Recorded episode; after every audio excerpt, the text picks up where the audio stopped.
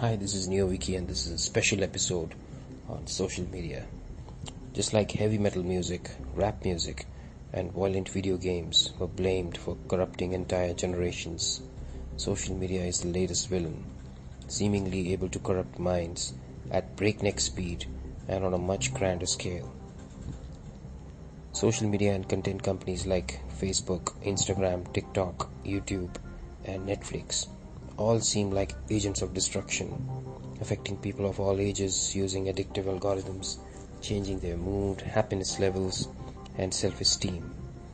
It is common to hear that accessing social media leads to depression and chronic anxiety.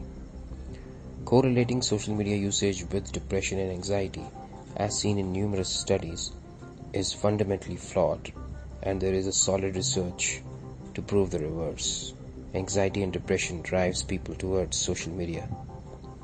Even political extremism, like social media has been blamed for large, widespread public protests, promotion of regular uh, radical conspiracy theories, and Twitter threats. Social media is in fact the latest tool for things happening for centuries, just like letters, radio, and the telephone. Polarization is not happening due to social media but due to the growing income inequality, globalization, and multiculturalism. Fake news. Fake news is often credited as the biggest demon child of social media. The truth is that fake news has existed centuries before, when people published pamphlets and newspaper columns to taint their political rivals. Political activism, unethical lobbying, and spreading of false propaganda was seen many decades before social media came along. The big tech mafia. Google and Facebook, the companies most people believe are profiting off the disinformation and conspiracy theories, have shown that they are in fact trying to diffuse the problem and remove the loony figures spreading hatred and fake news. Then what is the real problem? Conspiracy theories were common much before social media existed. Y2K, the problem with computers not recognizing any dates after 1999, as they were not programmed to handle 2000 or 2001, was blown completely out of proportion back in the late 90s.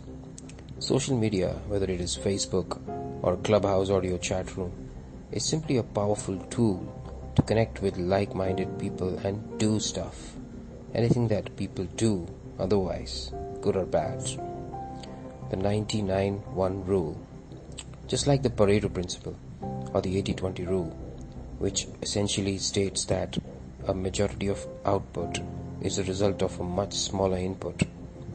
The 1991 rule talks about the content that is generated on the internet. According to this rule, 1% of users generate a huge majority of content, almost 90%, acting as content creators. 9% of users create 10% of the content and the rest of the uh, 90% of users are simply an audience. This basic disproportionate distribution of content creation gives rise to, rise to fanatic influencers which rack up most of the noise, resulting in truth getting drowned and falsehoods repeated often and loud becoming the mainstream beliefs. Internet is a bizarre world. Due to the 1991 rule, a majority of people do not have an influence on our cultural narrative, leading to a distortion and twisting of reality. Issues and agendas that have been uh, loud community and media backing get highlighted, whereas real issues like mental health, homelessness, healthcare, etc., remain sidelined. Radical, unconventional, man bites dog stories and viewpoints receive plenty of airtime and mindshare among people due to their novelty. The media circus.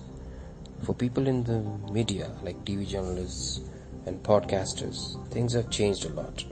A few decades ago, content was produced for a few outlets, channels, and newspapers, and creators had to make it universally likable, focusing on the consensus. When the internet came, there were thousands of choices available news agencies and media publishers switched to a different strategy or strategy to sell their content in a crowded marketplace, and that was controversy. The end result is a media circus which distorts reality to resemble a wrecking ball hurled on our planet. Social media, the two extremes. Social media focuses on the two very extreme versions of reality the very good and the very bad. This is because normal beliefs and regular content do not provide the clicks or the eyeballs. It has not corrupted mankind, but only revealed again what mankind really is. Thank you for listening. This is NeoViky.